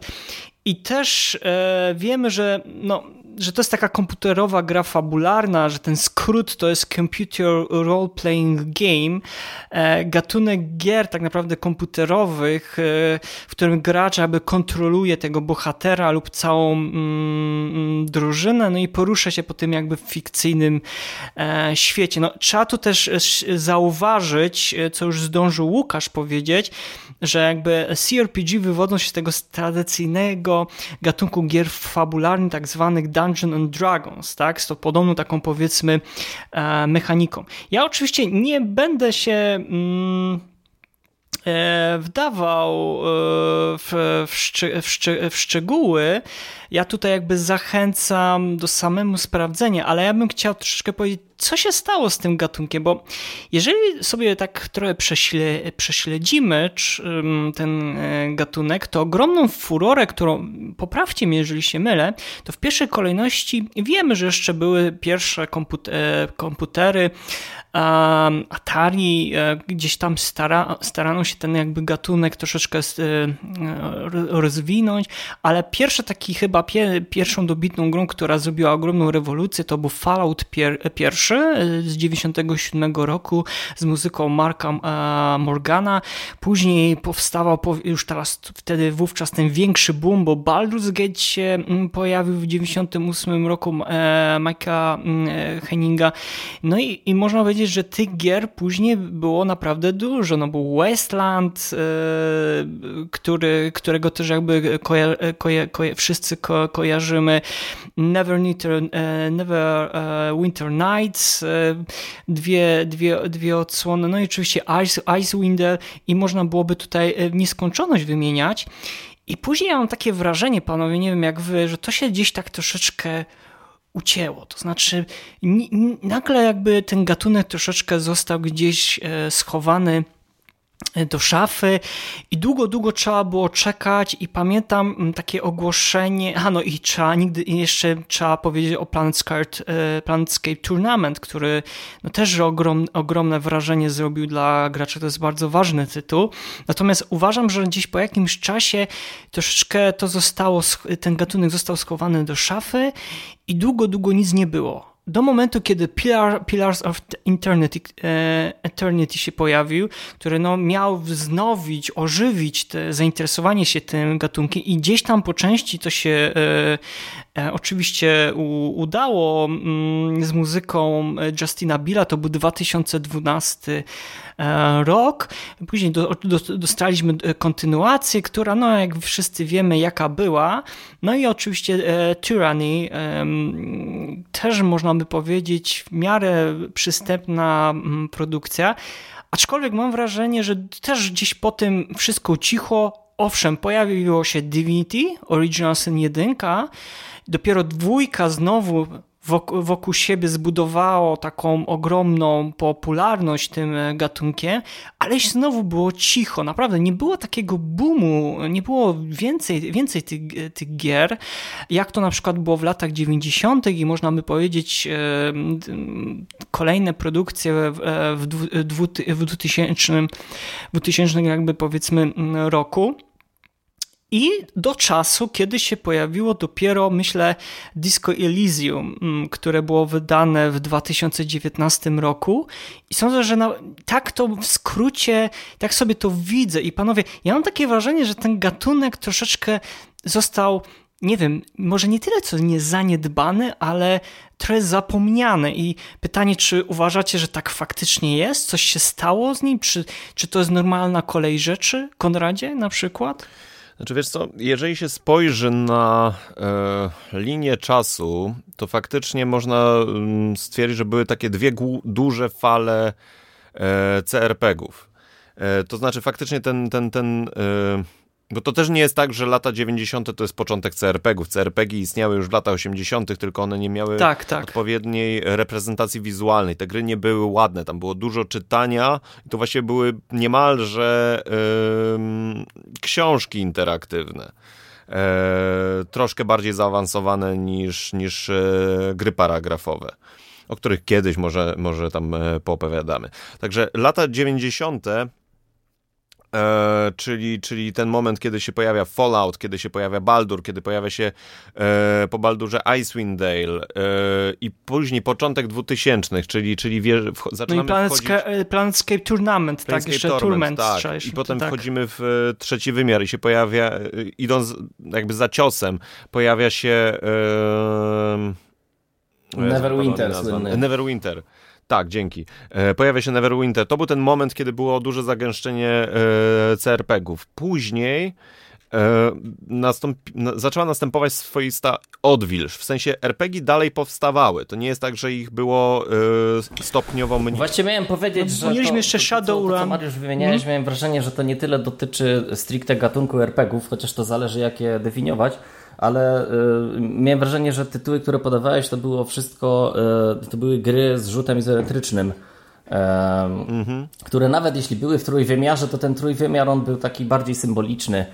A, a, a sam gatunek to, to, to, jakby trochę jest inna para kaloszy, bo, bo ja to, to, tą tezę, którą postawiłeś, bardziej identyfikuję ze strategiami natomiast, natomiast okej, okay, nie, nie, nie chcę wchodzić na razie Konradowi słowo, także takie, takie małe wtrącenie. Mhm. No i też lecąc dalej, Kotor oczywiście, tak, 2003 i, i i później nastąpiła odwilż, ze, wydaje mi się, ze względu na to, że, że też emfaza zainteresowania, zainteresowań graczy poszła bardziej w gry akcji, ponieważ no, zaczęły się one bardzo mocno rozwijać, tak? I w momencie, w którym gry już zaczęły bardzo dobrze wyglądać yy, z perspektywy pierwszej osoby i, i, i, i mm, przyzwyczailiśmy się do tego, że gra może wyglądać fantastycznie, ale zaczęło nam, mam takie wrażenie, że zaczęło brakować graczom um, dobrych fabuł i chcieli z powrotem poczuć... Historii, tak. Tak, chcieli mm. z powrotem wejść w gry, które są przede wszystkim opowiedziane historią yy, im w może mniej hollywoodzki sposób, albo też w hollywoodzki sposób, ale jednak będąc dalej grą, a nie próbując udawać bycie film wysokobudżetowym i wysokooktanowym kinem akcji. I dlatego w 2015 mieliśmy mm, coś, co bym nazwał drugą falą yy, CRPG-ów. E, w momencie, kiedy, kiedy action RPG zaczęły bardzo mocno dominować, e, w 2015 roku Obsidian Entertainment, czyli, czyli wyjadacze, tak, stara ekipa, która, która kiedyś tworzyła Black Isle Studios i razem z BioWare'em tworzyła, tworzyła no Fallouta. Tworzyła... Genialnego Fallouta Las Vegas, ale widzisz, Też. ja ci przerwę, wejdę ci słowo, bo widzisz, bo ty mówisz teraz e, o Pillars of Eternity ja się z tą 100% zgadzam, tylko widzisz, to jest taki tytuł, który, żeby powstał, on musiał dostać dofinansowanie z Kickstartera. Zresztą oni przez jakiś czas część swoich gier um, produkowali z tego dofinansowania. No to też pokazuje, że jakby to były takie czasy, kiedy, wiesz, ciężko było znaleźć wydawcę, a kto, wiesz, wyłoży te pieniądze na taką grę, no bo one nie były popularne. Właśnie ta popularność bardzo mocno spadła. No i, wiesz, do kogo się najlepiej zwrócić, jak nie do, do fanów tego, tego gatunku i co to dobitnie pokazuje, że się udało, tak? Bo oni naprawdę bardzo tam ogromne pieniądze, zresztą tak z Divinity Original Sin 1 tak samo też było. Oni też dostali wsparcie na Kickstarterze i przez to właśnie powstało studio, które no teraz no robi, robi kończy prawdopodobnie skończy Baldur's Gate trójkę. Właśnie do tego zmierzam, że gdzieś to jakby wiesz, w pewnym momencie czasy tak się, tutaj słusznie zauważyłeś, te gry przy, przygody, tak, E, spowodowały zepchnięcie troszeczkę tego gatunku na, da, na dalszy plan, że potrzebowaliśmy, no niestety, troszeczkę takiej ta, taniej, prostej rozrywki, a te tytuły, które wywodzą się właśnie z Dungeons and Dragons, e, które no wymagają jednak troszeczkę więcej cza, e, czasu, no zostały zepchnięte na dalszy plan jak nie zapomniane trochę. Nie wiem, czy masz takie wrażenie, wrażenie, że nawet teraz jak popatrzymy, no ile jesteś w stanie na przykład w przeciągu tych 3-4 lat powiedzieć, ile takich gier z tego gatunku powstało. No Disco Elysium e, to jest taki dobitny przykład. Myślę, że pokazuje, że faktycznie dalej chce, chcemy takie gry, które e, wymagają od nas troszeczkę więcej, więcej trochę, więcej, żeby trochę więcej pomyśleć, tak? I coś, żeby gdzieś tam nas trochę w środku poruszyło, żeby te, te fabuły i te postacie, które chcemy, to żeby one były z krwi i kości. I sądzę, że właśnie takich gier z tego gatunku jest coraz mniej. I pytanie, czy, czy się coś zmieni, czy w ogóle nie, czy ten gatunek nie, jakby nie zniknie tak jak to było po części jak Point Click, tak? Bo też przeżywa, no, wiemy jak, jak z tym gatunkiem jest. Konradzie, jak, jak ty byś na to o, jakby odpowiedział? Znaczy wiesz, jeżeli mógłbym dokończyć tą myśl a propos właśnie 2015 mhm, jasne, oczywiście. roku, e, bo to nie jest tak, że się tylko pojawiły, e, że się tylko pojawiły filary e, wieczności. Pojawił się Shadowrun, Hongkong, pojawił się, o ile dobrze pamiętam, Wasteland dwójeczka. Pojawił się idąc za ciosem, za tą falą, e, zaraz później wyszła, e, wyszła Tyranny, tak, w 16. W 17 Torment, Tides of Numenera, czyli też powrót do, do Planescape'a. To czy udany, czy nieudany, zostawmy to fanom, tak, bo oczywiście są ludzie, którzy e, będą mówić, że nie, nie, Planescape był tylko jeden i to była jedynka i są ludzie tacy jak ja, którzy uważają, że Baldur's Gate się skończył na tronie Bala i Baldur's Gate trójka to jest reskin Divinity, tak, według mnie. I okej, okay, są ludzie, którzy się z tym mogą zgodzić, są ludzie, którzy mogą się z tym nie zgodzić. Ja, po, ja teraz po, po nowej aktualizacji stwierdziłem, dobra, dam szansę e, Baldurowi trzeciemu i zrobię sobie barbarzyńcę i fajnie, że można stworzyć drowa, bo to jest moja ulubiona rasa z DDK Period, bo się naczytałem Drista, ale, ale no, ja na przykład absolutnie nienawidzę tego otwarcia gry. Yy, całej, całej tej, tej, tej też próby wysokooktanowej yy, akcji, gdzie, gdzie biegnę po tym, po tym latającym statku slash ośmiornicy slash cholera wie czym i, i tego, jak się później ta, ta, ta rozgrywka mm, rozwija. Natomiast to, czy czekam nas śmierć yy, CRPG-ów, wydaje mi się, że nie. Z prostego względu. To samo wyrokowano y, w kontekście gier strategicznych, y, city builderów wszelakiej maści i, i, i, i gier y, strategicznych, bo gry strategiczne nie są widowiskowe, tak? W żadnym stopniu. W porównaniu z e, AAA-owymi grami takich studiów jak Ubisoft, Blizzard, e, nawet CD Projekt ze swoim Wiedźminem trójką, no bliżej Wiedźminowi jest do action RPG, prawda? E, czy jeżeli weźmiemy produkcje na przykład popularne na PlayStation czy na Xboxa, czy to będzie Master Chief, czy to będzie Kratos, czy to będzie dowolna inna gierka z już stworzonym, predefiniowanym bohaterem, nawet jeżeli mamy drzewko, drzewko rozwoju postaci, to dalej jest to w miarę, w miarę filmowej. Łatwiej jest coś takiego e, mm, zrobić. Łatwiej jest zrobić historię, gdzie mamy konkretnego bohatera. Zresztą Redzi też musieli podjąć taką decyzję przy tworzeniu jedynki, bo chcieli stworzyć grę. E, pierwszy Wiedźmin to miała być gra, gdzie tworzymy własnego Wiedźmina, a nie gramy Białym Wilkiem. I zdecydowali się na Geralta, bo stwierdzili, tak będzie nam łatwiej w wielu e, momentach gry mm, zachować e, E, koherentność opowieści, bo nagle się okazuje, że jest łatwiej nagrać ścieżki dialogowe, bo można mówić do kogoś po imieniu, bo jest tylko jedno imię i tak dalej, i tak dalej. To rozwiązuje masę, masę scenariuszowych e, problemów. Natomiast to, że trudniej jest zrobić CRPG, gdzie tworzymy postać od A do Z, od wyboru rasy i tak dalej, i tak dalej, e, nie znaczy, że te gry nie będą powstawać, bo w tym momencie nasza branża jest na tyle już rozwinięta, że grają praktycznie wszyscy. I tak jak nie ma większych problemów, żeby wciągnąć moją żonę, która nigdy nie grała w gry inne niż Simsy i ona teraz się zagrywa w Baldura, jest dalej w fabule ode mnie, e, mimo iż to jest dwudziestoparoletnia gierka. E, tak samo nie ma większego, nie, nie, ma, nie będzie większego problemu w przyszłości, żeby znaleźć kupców, jeżeli znowu jakieś studio, mniej lub bardziej znane, stwierdzi, dobra, robimy gierkę w starym, dobrym stylu. Bo tak naprawdę Pillars of Eternity yy, zostało ufundowane przez fanów, bo ta gra wyglądała jak dużo ładniejszy Baldur jedynka, dwójka, czy tam Icewind Dale jedynka, dwójka. To był dalej rzut izometryczny, to były ładne, ładne grafiki, ale sterowanie i w ogóle zachowanie, klimat gry, mimo że to było nowe uniwersum, było bardzo w klimacie yy, gameplayu z starych CRPGów. I, I, wydaje mi się, że owszem, będziemy mieć mniej tych tytułów, ale gracze, którzy grają w CRPG, wolą dostać jeden tytuł na rok, który da im 100 godzin zarąbistej, zarąbistego grania, z czego powiedzmy 40 godzin to jest główna fabuła, 60 godzin to będą sidequesty i tak dalej, i tak dalej, aniżeli dostawać co powiedzmy 2-3 miesiące y, gierkę, która starcza na 8 godzin grania, a kosztuje 200-300 zł. Okej, okay, dobrze.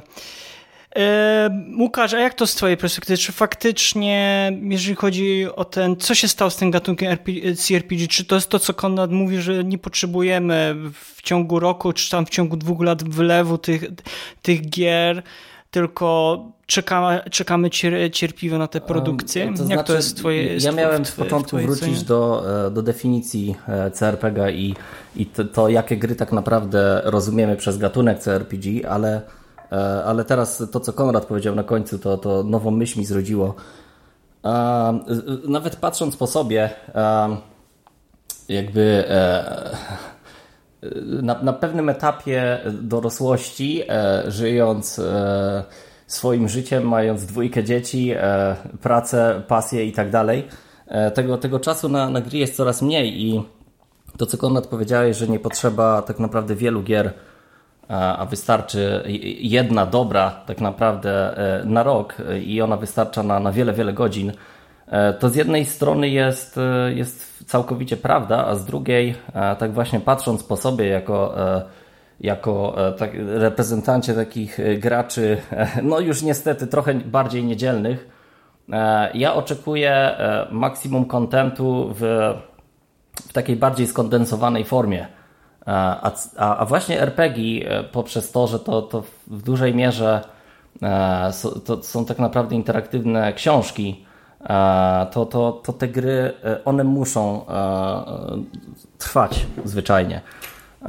I, i, I, trochę chyba z tego względu być może RPG trochę, trochę w dzisiejszych czasach straciły, bo, bo właśnie raczej stawiamy na, e, na, na łatwo dostępną rozgrywkę e, we, wszelkich aspektach.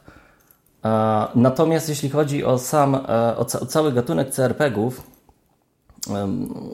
jak sama nazwa wskazuje, Computer Role Playing Game, ja myślę, że sa, sa, sam gatunek aż tak, aż tak wcale jeszcze nie, nie, nie podupadł, bo E, bo, bo właśnie jak, jak z kolei była mowa o 2015 roku, to byłem pewien, że, e, że, że, że padnie Wiedźmin Trójka jako, jako pewnego rodzaju odrodzenie. Mm, no bo nie ma co ukrywać, jest to tytuł, który wyznaczył, e, wyznaczył trochę mm, nowe, nowe standardy, standardy. Mhm. i, mm, i taki punkt jakościowy, do którego no jeszcze mieliśmy Dragon Age'a, tak? Inkwi e, Inkwizycja, zaraz chyba po tym się... Tak, po, natomiast... Albo natomiast na rok wcześniej. Na, mhm. recenzję jakby i, i, i, e, i, i gdzieś tam doceniając e, nasze, nasze rodzime studio, jednak chyba Wiedźmin 3 zrobił trochę większy ferment w branży. E, I, I, ogólnie to, co chciałem, e, chciałem powiedzieć, że e, mnie na przykład całkiem bawi, jak, jak do dzisiaj no, rok 2020-2021 na, na YouTubie wypuszczane są porównania na przykład Assassin's Creed Valhalla, Red Dead Redemption 2 i, i Wiedźmina trójki z różnych elementów gameplayu, z różnych elementów graficznych E, I, I, to chyba mówi samo za siebie, co, co, co Redzi tym Wiedźminem e, narobili. E, natomiast właśnie jeśli, jeśli spojrzeć przez pryzmat takie trochę szerszy tego gatunku, to, to mi się wydaje, że właśnie mniej więcej na, na, na etapie powstawania Fallouta trzeciego, z tego co się orientuje 2007-2008 rok może, nie, nie pamiętam dokładnie, E, to właśnie nastąpiło taki jakby e, e, taki twist w kierunku tego trójwymiaru i, i, i perspektywy pierwszej osoby. Więc. Mhm. Czyli odświeżenie formy to miało, miało pokazać, no bo tak samo, znaczy Elder tak, Scrolls zawsze tak, taki, to nazwijmy prawda. to z pierwszej perspektywy, bo jeszcze tak, była arena Daggerfall wcześniej. po drodze, natomiast A... no, no Morrowind był zdecydowanie tak. bardziej, wydaje mi się, popularny. E, ale mimo wszystko był, był trochę ewenementem e, na, na, na tamte czasy, bo cały czas rzut izometryczny wówczas e, był jakby wiódł prym. Natomiast ten Fallout 3 i ten silnik, który, który Bethesda wtedy wprowadziła, jakoś też, przynajmniej w moim takim gamingowym umyśle, też takie miejsce w historii, w historii branży zajął. I wydaje mi się, że, że to był taki taki, e, taki krok technologiczny w stronę e, trochę innego przedstawienia opowieści. Więc jakby konkretnymi tytułami tutaj trochę, trochę ciężko jest mi e, e, się posługiwać, bo tak jak wspominałem, ja, e, ja gdzieś tam w tamtych latach, około roku 2000, 2010 powiedzmy, to, to już nie był dla mnie ten złoty czas gamingu, więc, więc trochę, trochę z tematu wypadłem i wróciłem właśnie Mm, z premierą Wiedźmina III, a gdzieś tam w międzyczasie y, przyznam się, że więcej, więcej czasu poświęcam na e, śledzeniu branży właśnie głównie na YouTube i, i, i nawet obejrzeniu od czasu do czasu jakiegoś odcinka Let's Playa. Mm, I, i, i w ten sposób powiedzmy bardziej, bardziej jeszcze siedzę w temacie. Natomiast to, tą tezę właśnie, którą, którą Mariusz stawiałeś, czy to pytanie, czy, czy gatunek chyli się ku, ku upadkowi, czy, czy, czy coś w tym rodzaju, Chyba byłbym jednak z tym ostrożny. Mm, mam wrażenie, że to, to wszystko dyktuje rynek e, cały czas i, e, i właśnie to, to zapotrzebowanie na, na gry, na, mm, na, na rodzaj e, tej roz, rozrywki będzie trochę mm, dyktował mnogość tych tytułów i również ich jakość. Mhm. Pawle, ty byś chciał, jak ty, ty z swojej perspektywy to oceniasz, czy E, te, z tym gatunkiem CRPG jednak jest dobrze? Czy to jest takie na, nadwyrost to, co ja tutaj tak powiedzmy szerzę, jednak tak e, e, pesymistycznie Wiesz co, patrzę. jeśli nie pytasz, co się dzieje z gatunkiem CRPG, ja mogę odpowiedzieć prosto. On się rozwija.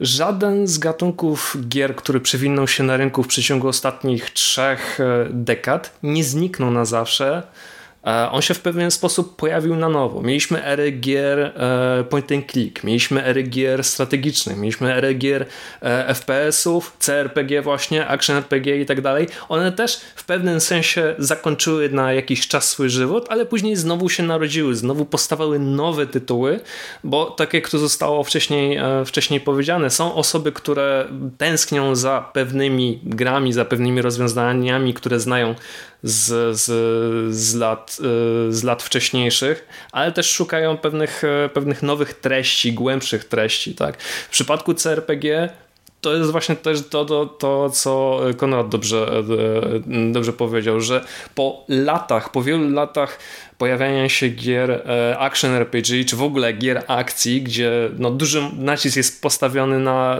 na parzankę, tak mówiąc kolokwialnie, ludzie szukają E, takich gier, gdzie duży nacisk jest postawiony właśnie na fabułę, na, opowiada na opowiadanie. Pillars of Eternity jest tutaj ewenementem pod każdym w zasadzie względem, bo po pierwsze został sfinansowany przez właśnie społeczność, ludzi, którzy mówią, ok, chcielibyśmy taki tytuł zobaczyć znowu na nowo.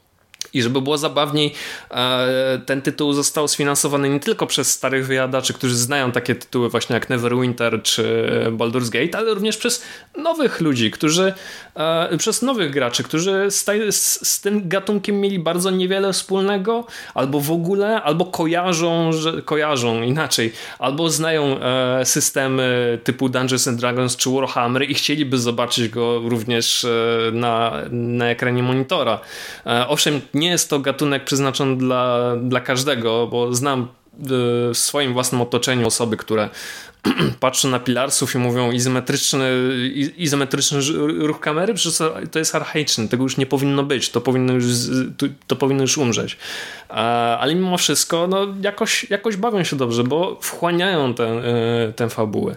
Także Jesteśmy obecnie w takim momencie naszego życia, gdzie e, powstają nie tylko nowe gry, nowe gatunki, ale to, że w zasadzie każdy może usiąść do komputera, usiąść do jakiegoś sprzętu, do, do jakichś narzędzi i stworzyć grę taką, o której zawsze marzył. Także nie ma, nie ma najmniejszego powodu, żeby ktoś, ktoś taki nie usiadł, nie powiedział, ok, chciałbym stworzyć swoją wersję Wrót Baldura, albo właśnie Neverwintera, albo, albo, albo jakieś tytuły, e, z, z, jakieś, podo jakieś podobne tytuły. To jest jedna rzecz. A druga rzecz, to jest to, co właśnie koledzy powiedzieli. Nie miałbym nic przeciwko temu, jeśli takie tytuły pojawiałyby się raz na ruski rok pod warunkiem, żeby by naprawdę pieczołowicie, mm, pieczołowicie przygotowane. Fakt faktem, jeśli spojrzeć na ten okres 2015-2021, to tych e, CRPG-ów powstało rzeczywiście bardzo niewiele, ale jednak posiadają tę taką wartość dodatnią, którą, e, której próżno szukać w przypadku innych gatunków. Tak? Pillarsi to jest jedna rzecz. E, Divinity Original Sin to jest druga rzecz. Shadowrun Hong Kong, Disco Elysium wielokrotnie przez nas wspominane, one mają w sobie to coś, czego w innych tytułach po prostu, w innych gatunkach tak naprawdę, no raczej nie zauważymy, nie, dos nie dostrzeżemy ich. E, także ja bym nie powiedział, że ten gatunek, nie wiem, umarł. E, ja bym powiedział, że no, na pewien czas zapadł w jakąś śpiączkę, ale mm, w pewnym momencie ono, ten gatunek się z tej śpiączki obudził i te gry powstają. Podobnie, podobnie mógłbym powiedzieć o właśnie e, strategi grach strategicznych czy o e, point. Tam również gry nowe powstają, mimo wszystko. Tylko również musimy mieć gdzieś z tyłu głowy, że mm, że ta jakość tworzenia, tworzenia tych gier będzie, będzie e, zupełnie inna właśnie przez to, że e, zostają wydane, wydane na nowo. No dobrze, no to powiedzieliśmy sobie, że ten gatunek jest taki powiedzmy uśpiony, jest niczym przyczajony tygrys i czeka, żeby tylko nas pozytywnie zaskoczyć.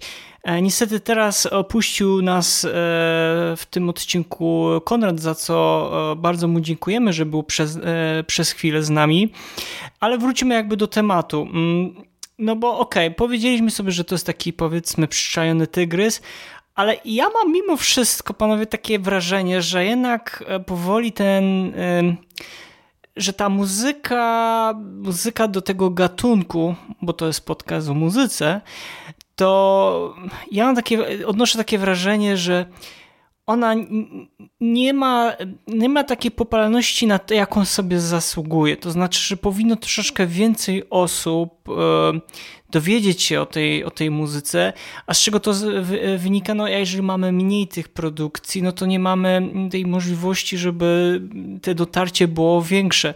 Ja też rozumiem, że to jest taki dosyć specyficzny gatunek, który rządzi się swoimi prawami, i chciałoby się, żeby, żeby poza tą bańką, w której ci gracze żyją i którzy są wiernymi fani, e, fanami jakiejś konkretnej serii czy konkretnej gry, no to żeby żyli sobie i, i żeby ich jakby im nikt nie, prze, nie przeszkadzał. Ale mimo wszystko ja uważam, że jakby ta muzyka zasługuje na to, żeby dotarła troszeczkę do większego grona odbiorców. No i tu był wspomniany wcześniej ten Jeremy Soule, którym można by powiedzieć, że trochę był ojcem chrzestnym ty, ty, tego gatunku, bo jakby nie patrzeć, to wszędzie, wszędzie e, go było.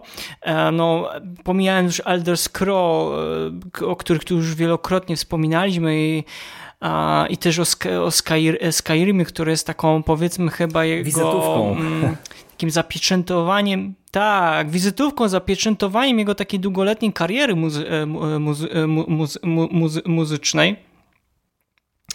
Tak więc y, sądzę, że ja wiem, że Wiedźmin na pewno jakieś zamieszanie zrobił, to trzeba powiedzieć, powiedzieć sobie szczerze. No też jakby sam Percival, trzeba powiedzieć, że jak gdyby nie ten Percival, to nie wiadomo też jakby ten Wiedźmin e, brzmiał. To, co Marcin Przybołowicz, Mikołaj Stroiński i później Piotr Musiał w, dodatek, w dodatkach zrobił, no to trzeba im e, jakby tutaj szczere gratulacje oddać. Niemniej jednak, no to trzeba też powiedzieć sobie szczerze, że ten Percival bardzo miał ogromny wpływ, no i też temat główny skomponowany przez Adama Skorupę i Pawła Boszczaka, no tutaj też ogromne wrażenie zrobił. Natomiast wydaje mi się, że e, no, z całym szacunkiem uważam, że jednak ta muzyka nie. Czy doczekaliśmy się zmierzchu tego gatunku muzycznego, jeżeli chodzi o CRPG? Nie wiem. I te właśnie pytanie chciałbym Wam zadać, bo ja mam takie wrażenie, że może on nie jest, jaki, nie, może nie jest, że jest jakiś zmierzch, ale jest troszeczkę zapomniany. To znaczy ci gracze, którzy się wychowali na tym, na tym gatunku, no to będą pamiętać i będą właśnie nagrywać takie filmy, jak nasz tutaj e, szanowny e, gość, e, Łukasz, który właśnie nagrywa swoje własne interpretacje, aranżacje tych, tych utworów i gdzieś żyje to na pewno e, swo, swoim tam powiedzmy e, życiem w internecie.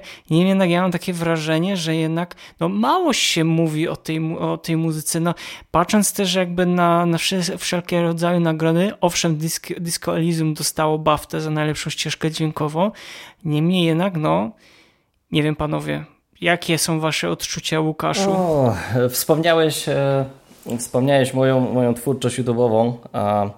I tak się składa, że jakby chcąc, chcąc się gdzieś tam utrzymać na YouTube i, i, i proponować coś ciekawego dla, dla moich słuchaczy, dla moich subskrybentów, ja staram się dobierać utwory e, według takiego klucza, jakby po pierwsze, no, utwór musi jakby mm, pasować mi stylistycznie i, i, i podobać mi się.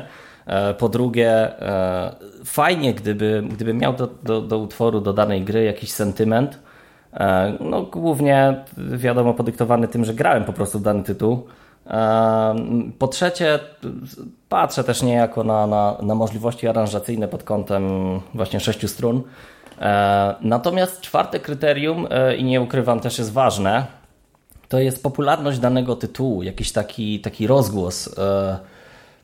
I, i, I tutaj, jeśli właśnie o tą, o tą kwestię chodzi, to, to rzeczywiście szczególnie Gdzieś ci się ta lista ta kończy lista, powoli co, tych e, bibliotek.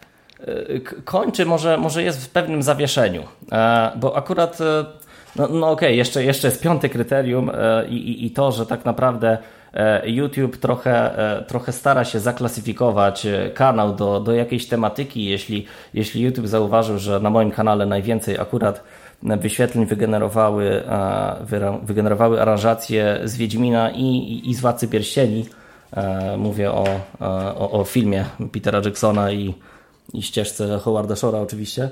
E, to, to trochę, trochę jakby pokazuje mi, że hej Łukasz, idź w tą stronę, już nie kombinuj, ale, ale oczywiście to, to nijak się ma do tego, co ja bym chciał z swoim kanałem zrobić, bo o ile rzeczy z Wiedźmina i Władcy Pierścieni jeszcze oczywiście będą się pojawiać, bo mi to zwyczajnie sprawia frajdę, o tyle ja, ja właśnie poszukuję nowych, nowych brzmień i, i nowych możliwości, E, I, właśnie jeśli o to chodzi, mam wrażenie, że e, taką naprawdę turbo popularność, e, jeśli chodzi o ścieżkę dźwiękową do gry CRPG, szczególnie z, z tego podgatunku fantazy, to, to chyba ciężko mi wskazać inną grę właśnie niż Wiedźmin Trójka, bo o ile Assassin's Creed, mm, szczególnie teraz Valhalla chyba najbardziej nawiązuje do takiego no, no nie, nie, może nie rdzennego fantazy, bo jednak jest to bardziej e, e, nordycka opowieść o wikingach, e, ale gdzieś tam klimatem stylistycznie, no powiedzmy, że, że jest zbliżona,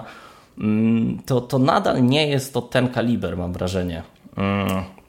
Jeśli chodzi o no dobrze, no to, ale to masz wrażenie, że, że co, że faktycznie dochodzimy do ściany w pewnym momencie, co się, co się stało, co się dzieje. No ja wiem, że my, my już powiedzieliśmy o tych grach, że one są w takim zawieszeniu i czasami te produkcje potrafią nas zaskoczyć, bo zapowiedziany e, dwa lata temu Baldur's Gate 3, który wszedł e, w, jakby do takiej e, wstępnej możliwości ogrywania tej, tej produkcji i być może się nawet doczekamy w tym roku już takiej pełnej wersji, no ale to jest taki jeden tytuł, który się pojawia albo na dekadę, albo dwa tytuły na dekadę i tej muzyki tak naprawdę nie ma. No, Wiedźmin wiadomo, 2015 rok, później wszelkiego rodzaju dodatki, i też jakby e, zmieniły, zmieniły mm, podejście mm, do RPGów, nawet można by powiedzieć zrewolucjonizowały ten e, gatunek, ale jakby cały czas jakby jak jesteśmy teraz w obrębie samej muzyki, nie masz takiego wrażenia, że faktycznie dochodzimy do tej ściany i co dalej? Ci, że ja nie mam takiego wrażenia. E, raczej uważam, że każdy tytuł ma swój czas i, i, i mam nadzieję zwyczajnie, że, że kolejne tytuły, które mają nadejść, też taki ferment e, jeszcze w branży zrobią i, i, i muzyka e, będzie gdzieś tam na wielu urządzeniach na całym świecie z tego Spotify'a. Czyli tak, pozytywnie. Tak, natomiast masz jeszcze, nastawienie. Jeszcze chcę, słowo masz pozytywne że jakby nie deprecjonując zupełnie roli kompozytorów i, i, i muzyki do gier samej w sobie, to, to jednak jeśli chodzi o, o taką siłę przebicia E, muzyki, ona jest e, według mnie ściśle związana z sukcesem danego tytułu. I, i, i ciężko byłoby mi znaleźć um, przykład e, gry oraz ścieżki dźwiękowej do niego, gdzie ścieżka dźwiękowa przebiłaby e, rozgłosem e, swojego e, żywiciela, że tak powiem, czyli, czyli, czyli właściwą grę. mm, wydaje mi się, że, że jakby no, wydaje mi się, że Elder Scroll jest na równym. Można by powiedzieć, Ale wiesz, Oblivion, właśnie, Skyrim. To jest właśnie na równi. Ja sądzę, że ta popularność... Wiesz, Skyrim e, jest to gra, która, która na Reddicie ma potężne e, e, społeczności, które graczy, którzy cały czas grają, powstają kolejne modyfikacje i tak dalej, i tak dalej. Jest to żywe, żywa społeczność cały czas. Natomiast właśnie Ciężko byłoby mi podać taki przykład, gdzie, gdzie, gdzie ścieżka dźwiękowa e, stałaby się, nie wiem, jakimś wiralem wręcz e, w sieci, e, że mówiono by o tym wszędzie jako o, o, o jakimś wielkim wydarzeniu, wielkim, wielkim dziele, jeśli, jeśli gra wcześniej ja myślę, że to było. Wiesz, Jasne, ja, ja... Przepraszam, że ci wejdę słowo. Ja sądzę, że nawet było, było to i to było związane z dwoma tytułami. A wspomniane właśnie Skyrim i Dragon Ball, ja sądzę, że wtedy, kiedy pojawił się ten tytuł, no to wszyscy chyba oszaleli już multum wszelkich rodzajów interpretacji tego utworu, to ja już tutaj nie będę wymieniał. No i oczywiście z, z Dzikiego Gonu yy, utwór, yy, jak się nazywał ta piosenka, która mi wyle, wyleciała, yy, która była śpiewana e, przez, te, przez tą Bartkę. Z Dzikiego Gonu? Dosłownie. Z Dzikiego Gonu. Jest taka scena, kiedy Geralt. Y, Mówisz o pieśni Pryszcili. Prysi, tak jest, tak właśnie. To też to był taki utwór, który no no zrobił, taki był wiralowy. Tak, natomiast, natomiast wiesz, Sądzę, akurat też... ja bym tutaj porównując popularność tych utworów do, do samej gry, myślę, że to akurat te, te konkretne utwory plasują się porównywalnie do, e, do, do rozpoznawalności e, całego tytułu. Natomiast ja bardziej myślę o takich przypadkach, gdzie, gdzie gra raczej nie przyjęła się dobrze, a ścieżka dźwiękowa jest absolutnie rewelacyjna. To jest na, na, najwyższa, najwyższa jakość i dzieło sztuki e, muzycznej, a jakby ja jako odbiorca trochę bardziej zaangażowany w branżę e, znam takie przypadki, że takie ścieżki dźwiękowe są na, no, no, naprawdę rewelacyjne i mogłyby uzyskać większy rozgłos, gdyby podążała za tym e, popularność samej gry. E, jedyne, co mi przychodzi do głowy, to, to, to, chyba, e, to chyba Ori, e, pierwsza i druga część, gdzie, gdzie gra jest absolutnie rewelacyjna, natomiast sama ścieżka dźwiękowa mam wrażenie, że też gdzieś, gdzieś w mediach pojawiała się w, w różnych miejscach i, i wszędzie ją wychwalano. Akurat o Orim można by, by, by wiele e, superlatyw powiedzieć, ale, ale to, to jest takie moje pierwsze skojarzenie, że, że gra jest rewelacyjna, absolutnie zasługuje na, e, na bycie na listach przebojów, natomiast e, chyba ścieżka dźwiękowa nawet, nawet głośniej była komentowana. Okej, okay. czyli podsumow podsumowując, jesteś e, opinii, że z tym gatunkiem pod kątem muzyki jest wszystko w porządku a, i tu e, czekamy tak na dalsze myślę. produkcje. E, Pawle, dzięki, dziękuję bardzo. E, dziękuję Łukaszu. Pawle, jak ty byś to skwitował? Znaczy, jeśli chodzi o muzykę do CRPG-ów, to mogę powiedzieć, że pod kątem jakości ja nie mam nic do zarzucenia E, wcale, wcale tak, tak naprawdę. Mm, wszystkie, wszystkie utwory, wszystkie soundtracki, jakie do tej, do tej pory wyszły do, do, mm, tych gier, do tego gatunku, e, no, nie odbiłem się od nich. Bardzo przyjemnie mi się, mi się ich słucha. Z Divinity Original Sin 2 do dzisiaj, do dzisiaj słucham na Spotify. Natomiast jeśli, jeśli miałby wyjść e, album Disco Elysium na, na płycie CD, chyba, chyba już nawet wyszedł, ale, ale to już musiałbym, musiałbym na, na płycie winylowej. O, świetnie, o Jezus. Jeśli hmm. miałbym dostać płytę winylową, to um, kupuję, no, kupuję tak naprawdę od razu. Kiedy masz urodziny? 8 sierpnia. Także szykuj, szykuj, szykuj portfel. Szykuj portfel. A, ale ja się tu zgodzę z moim przedmówcą, że o popularności danego soundtracku decyduje popularność danej gry. A, a na to, czy właśnie ów gra będzie popularna zależy od naprawdę całego mnóstwa, mnóstwa czynników, więc moglibyśmy mieć fantastyczny tytuł z, ze świetnym soundtrackiem, no ale co z tego, jeśli on jest tak naprawdę no, niezauważony przez, e, przez nikogo. Także mówię, pod kątem jakościowym e, CRPG naprawdę nie mają się czego wstydzić. To jest naprawdę, naprawdę posiadają bazę fantastycznych e, utworów, fantastycznych soundtracków, które warto, warto przesłuchać, no tylko wiadomo, wszystko to jest tak naprawdę polega wszystko tak naprawdę zależy od tego, jak to zostanie, e, jak, jak dany tytuł zostanie rozpromowany. No i tutaj tak naprawdę na naszej głowie jest to, jest, jest to zadanie. Widziałem reakcję ludzi po e, koncercie z muzyką z Divinity z Baldur's Gate'a. E, mnóstwo osób wzięło, wzięło ten e, koncert na żywo, przesłuchało muzykę i byli po prostu e, no, zachwyceni, tak? A mówimy, to, mówimy właśnie o fanach, przede wszystkim Divinity, których było naprawdę, naprawdę bardzo dużo i, i chwalili sobie, chwalili sobie ten, ten koncert, także no, pod tym kątem Divinity na, naprawdę nie ma, nie ma żadnych nie ma, nie, ma się, nie ma się czego wstydzić. Widziałbym tylko jedno drobne zagrożenie dla, e, dla tej muzyki, dla tego, dla tego gatunku. Mianowicie to, że mu, y, muzyka do gier, zwłaszcza utrzymany w klimacie fantazy, takich naprawdę mocnych fantazy, czyli odchodzę od Disco Elysium i Shadowrun Hong Kong, ale patrzę tu na takie tytuły, tytuły właśnie jak Pilarsi, Baldur's Gate czy Divinity, że ta muzyka w pewnym momencie będzie brzmiała podobnie. Ja nie mówię, że to będzie jakaś kalka, kalka kalek, tylko że będzie ona mm, trudna do Y, y, trudna do, y, mm, jak to powiedzieć... Do przedstawienia czegoś oryginalnego, czego jeszcze nie było. No? Dokładnie, dokładnie. Coś, czego coś oryginalnego, czegoś, czego wcześniej, e, czego wcześniej się nie, nie słyszał i że, żeby, żeby charakteryzowało dany tytuł. Podam taki przykład. E, mamy muzykę do gry mm, Divinity Original Sin e, autorstwa Borysława Slawowa. Brzmi fantastycznie, mhm. świetnie.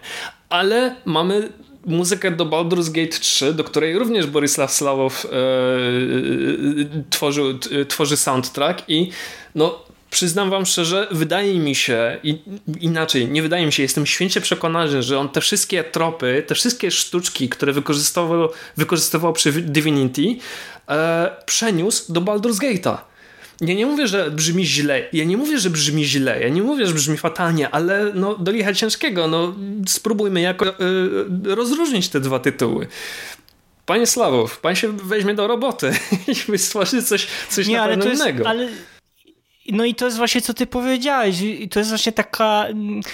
To jest takie zagro realne zagrożenie dla tego gatunku, tak? Znaczy wiesz, w zasadzie to jest zagrożenie dla każdego gatunku gier.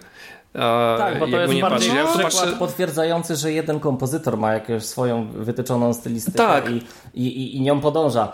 E, akurat e, Borysława Slawowa wspomniałeś, którego właśnie twórczość też bardzo cenię i zwyczajnie e, lubię, lubię słuchać ścieżek. I akurat ja, ja, ja tak pamiętam, jak kiedyś miałem zajawkę, żeby takich kompilacji z słuchać. I, i, I, pamiętam, jak duże wrażenie właśnie zrobiły na mnie mm, utwory z z gier, oczywiście właśnie z Tuel z dwójki. I, i, I z takim y, trochę zaskoczeniem, ale po drugim zastanowieniu jednak nie, dostrzegłem, że to, to znowu jest Borisław Slawow. Akurat chyba nie, nie on jedyny y, uczestniczył przy tworzeniu ścieżki do, do Tuel z dwójki, y, ale, ale jest rzeczywiście coś takiego, że, że taka stylistyka, którą dany kompozytor ze sobą wprowadza do gier, E, ona, ona się przeplata tak naprawdę przez, przez ileś różnych tytułów. To samo, co powiedziałem przecież o, o, o Jeremy Soulu i, i, i tym, że e, w Kotorze grze, która jest kompletnie z innego uniwersum, e, nadal słyszałem podobne, podobne frazy, które, które zapadły mi w pamięć po Neverwinterze, więc E, więc no, tego, od, od tego się nie ucieknie, ale, ale właśnie nie jest to tyle związane z RPGami, co, co moim zdaniem z konkretnym nazwiskiem kompozytora. Mhm. Paweł, ty byś chciał coś tutaj e, dopowiedzieć do tego tematu? Chyba już wszystko powiedziałem. Okej, okay, panowie, no powoli zmierzamy do końca. Szkoda, że Konrada w pewnym momencie zabrakło, bo sądzę, że on też by miał swój punkt widzenia na to. Ale cóż, no może jeszcze kiedyś będzie okazja. No ja może nie, nie, nie widzę, ja tylko tak szybko dodam swoje trzy, trzy, trzy zdania. To znaczy, ja może nie widzę jakiegoś takiego powiedzmy zmierzchu, ale ja się trochę obawiam, kiedy E, obawiam się, że jak Jeremy Salter odszedł, e, no z wiadomo z jakich przyczyn, których tutaj nie będę przytaczać, to gdzieś coś się skończyło, bo, o, bo ja trochę ten gatunek e, identyfikowałem właśnie z tym kompo, kompozy, kompozytorem jednak, no bo z, tego, z racji tego, że był wszędzie i też jak Łukasz słusznie zauważył, czasami się nawet e, powielał w niektórych swoich e, pracach, ale to jest całkiem jakby mm, normalne. To jest ciężko, nic nie, jest zgadza żaden, się. Żaden. Ciężko później się odci odciąć od porównań. E, ja może nie widzę, i tutaj się zgodzę też w, stu procentach, to co Paweł zdążył powiedzieć, że jest jakieś takie powiedzmy realne za, za, zagrożenie dla tej, dla, tej, dla tej muzyki i dopóki nie będą powstawały oryginalne, mm, może nie tyle co oryginalne produkcje, ale jakieś takie produkcje, które będą chciały troszeczkę wywrócić do góry no, e, nogami ten gatunek i o 180 stopni zmienić e, podejście, to również otrzymamy taką muzykę. No i miejmy nadzieję, że ta szósta odsłona mm, Elder Scroll, która się ma pojawić prawdopodobnie może w ciągu najbliższych lat, to będzie jakiś e, taki powiedzmy boom na to, że brakuje mi właśnie takiej produkcji, która by e, zrewolucjonizowała na nowo trochę ten gatunek, e, że potem by poszły kolejne kolejne studia i jednak powstało, bo nam bardzo oczywiście wszystkim zależy na tym, żeby E, te gry odnosiły sukces, a tym samym, żeby pojawiały się e, warte uwagi ścieżki dźwiękowe, które jednak które coś e, zmienią.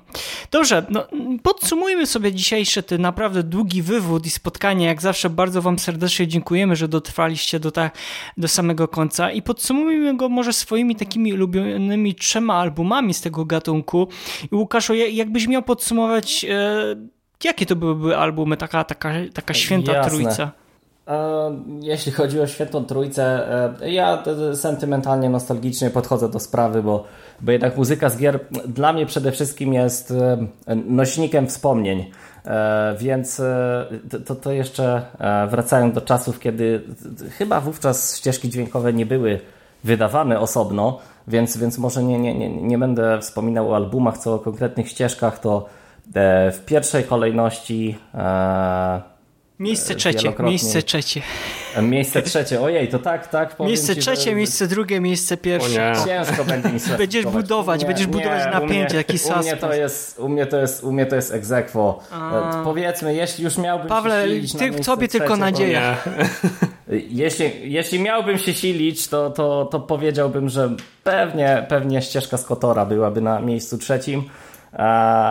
Później na miejscu, i tutaj już, już naprawdę e, ciężko mi e, wyróżnić e, konkretną ścieżkę, więc powiem Exequo Neverwinter Nights i, i, i na pewno któraś ścieżka z Wiedźmina, chyba drugiego jest dla mnie najrówniejsza, jeśli chodzi o jakąś taką przyjemność z, z odsłuchu takiego czystego, już w oderwaniu od, od, od jakby ścieżki pasującej do, do klimatu samej gry. Mhm. E, wielkie dzięki Łukaszu. Pawle. Pawle, Pawle, wszystko spoczywa na twoich, bark na twoich barkach.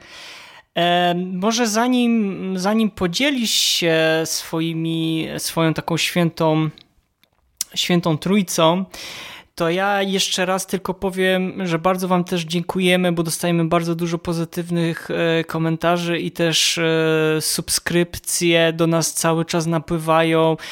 Tak więc bardzo Wam serdecznie dziękujemy za te wsparcie. Jesteśmy niesamowicie. No, brak nam słów. Entuzjazm daje nam popalić, dlatego bardzo Wam serdecznie dziękujemy za to wsparcie. Pawle, w takim razie powiedz mi, jakie byłoby ta twoja taka top e, trójka, jeżeli chodzi o ten gatunek CRPG? A jeśli powiem, że nie wiem, to dasz mi spokój? nie. o Jezus. Nie, Najgorzej miałem chyba z miejscem trzecim. bo zastanawiałem się, wiesz co, postawię je e, będzie może bardziej uczciwie. Na miejscu trzecim postawiłbym muzykę z Divinity Original Sin 2 i z Pillars of Eternity. E, muzy muzyka tak, muzyka z Pillars of Eternity autorstwa Justina Bella.